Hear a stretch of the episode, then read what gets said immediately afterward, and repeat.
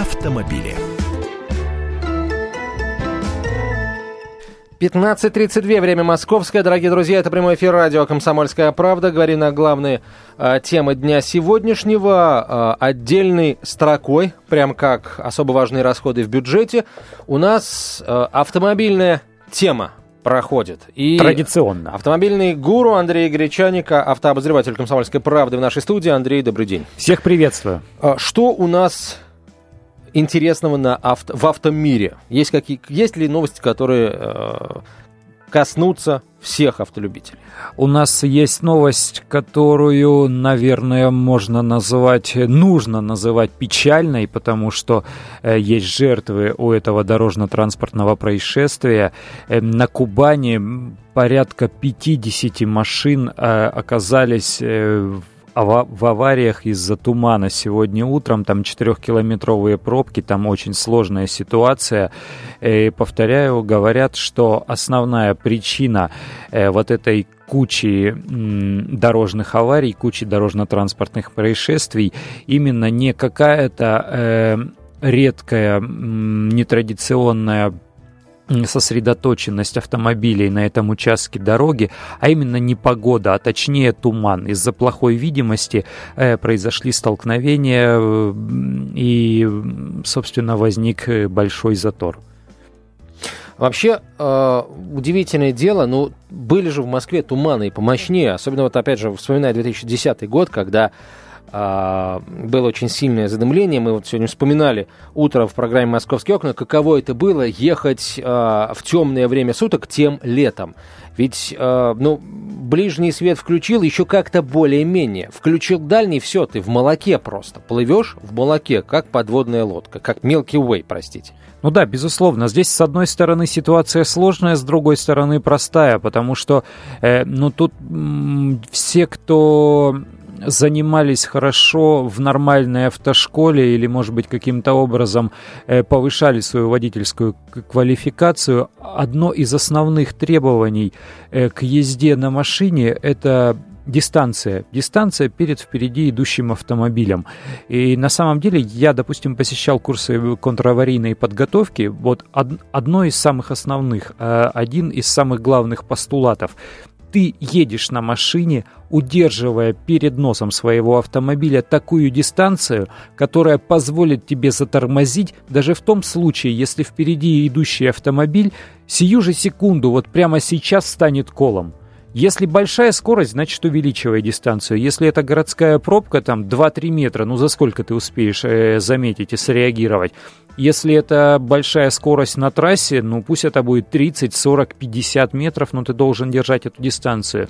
Когда речь идет о каких-то пограничных э, состояниях, о каких-то сложных погодных условиях, как то плохая видимость э, или Сейчас уже можно говорить об обледенениях. Э, тогда нужно, соответственно, снижать скорость и то же самое контролировать дистанцию. То есть всегда нужно держать перед мордой автомобиля, грубо говоря, э, такое расстояние, чтобы утопив э, педаль тормоза в пол, э, водитель смог полностью остановить автомобиль перед впереди идущей машиной. Внимание, вопрос. Что да. делать, если автомобиль, который едет за тобой, ни черта не соблюдает это правило? Вот это, да, проблемная ситуация. Вообще правила дорожного движения на, на это дают очень простой ответ. Э, тот, кто не удержал дистанцию, тот и виноват. Но, естественно, никому из нас не хочется того, чтобы э, сзади в бампере оказалась какая-то машина. Не дай бог, это будет еще и тяжелый грузовик. Поэтому, да, все бывалые водители говорят, что прежде чем, вот видишь перед собой какую-то опасность, какую-то угрозу, неопытный водитель начинает метаться и там влево, вправо дергать рулем. Это, как правило, чревато, потому что слева, скорее всего, встречка, справа э, обочина, и вообще там могут быть другие машины и люди. Как правило, опытный водитель, он бьет по педали тормоза, в это время он смотрит в зеркала заднего вида, что там сзади, не приближается ли там КАМАЗ с громадной угрожающей скоростью, потому что иногда э, слегка задеть впереди идущую легковушку гораздо безопаснее, э, чем оказаться под колесами многотонного грузовика. Дело здесь уже идет даже не в, не в степени вины э, в этом ДТП, а в том, чтобы выжить или, или уцелеть. Ну да, когда тормозит тормозят, смотрят обычно в зеркала заднего вида. Ну, тако, такова практика, скажем так. Хорошо, мне интересно, давай мы сегодня, насколько я понимаю, будем подробно говорить о тумане. Я очень хочу спросить у наших уважаемых слушателей водителей, дорогие друзья, что делаете вы? Как меняется ваша м- тактика вождения – а, а, при езде в условиях сильного тумана. 8 800 200 ровно 9702 наш телефон, 8 800 200 ровно 9702. А, повод официальный – это крупное ДТП, которое произошло сегодня на, Кашир, на Каширском шоссе на трассе М4 Дон, где столкнулись больше 20 автомобилей. Там, по-моему, и жертвы есть. Да. Одна, как минимум. Два человека, два человека, два человека уже пишут.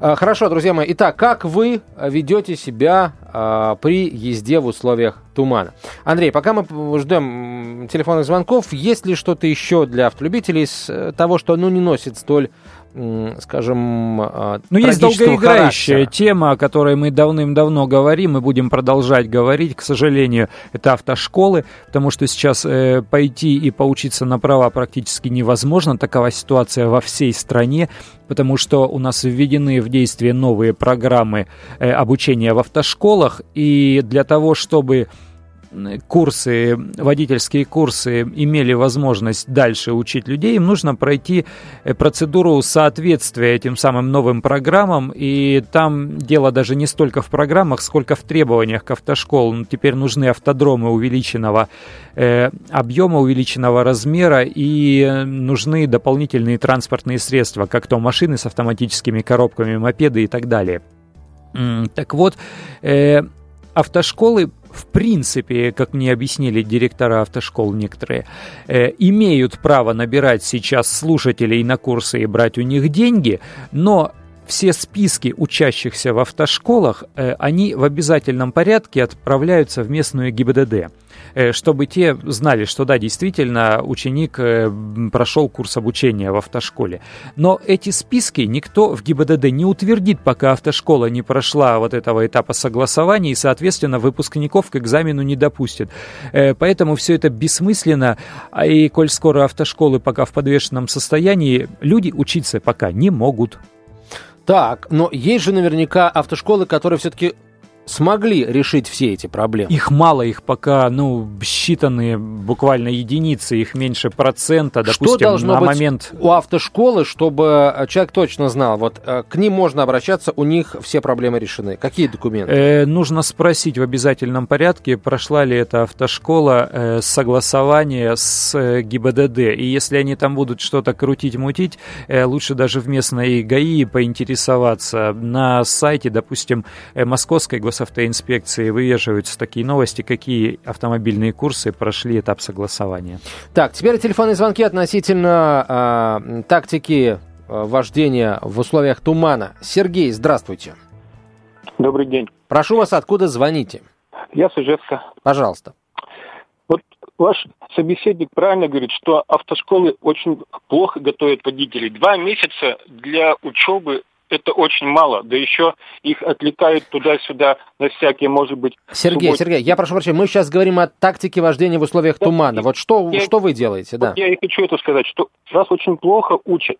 И если ты мало как бы едешь и знаешь, не спеши, все вот эти ситуации, когда они принцип домино. Значит, они не соблюдают скоростной режим, это раз, потом дистанцию это два. Если ты совсем ничего не видишь, так ты встань на эту обочину и отдыхай, когда это все прекратится. То есть вообще... Аварийку только включи. Да, вообще ничего не делать. Понятно, не, не ездить. Ну, кстати, не зря же э, ГИБДД регулярно предупреждает при вот подобного рода катаклизмах оставайтесь дома. Ну, не оставайтесь дома, конечно, а пользуйтесь услугами общественного Ты знаешь, транспорта. вот когда ливень мощный идет, э, есть действительно такие осторожные водители, которые принимают вправо, встают на обочину, включают аварийку и стоят, пережидают э, тот момент, пока он стеной льет э, в условиях плохой видимости.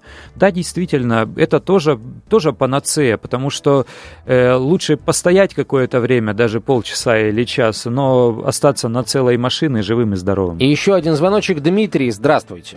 Здравствуйте. Откуда вы, прошу вас? Э, Красноярск. Пожалуйста.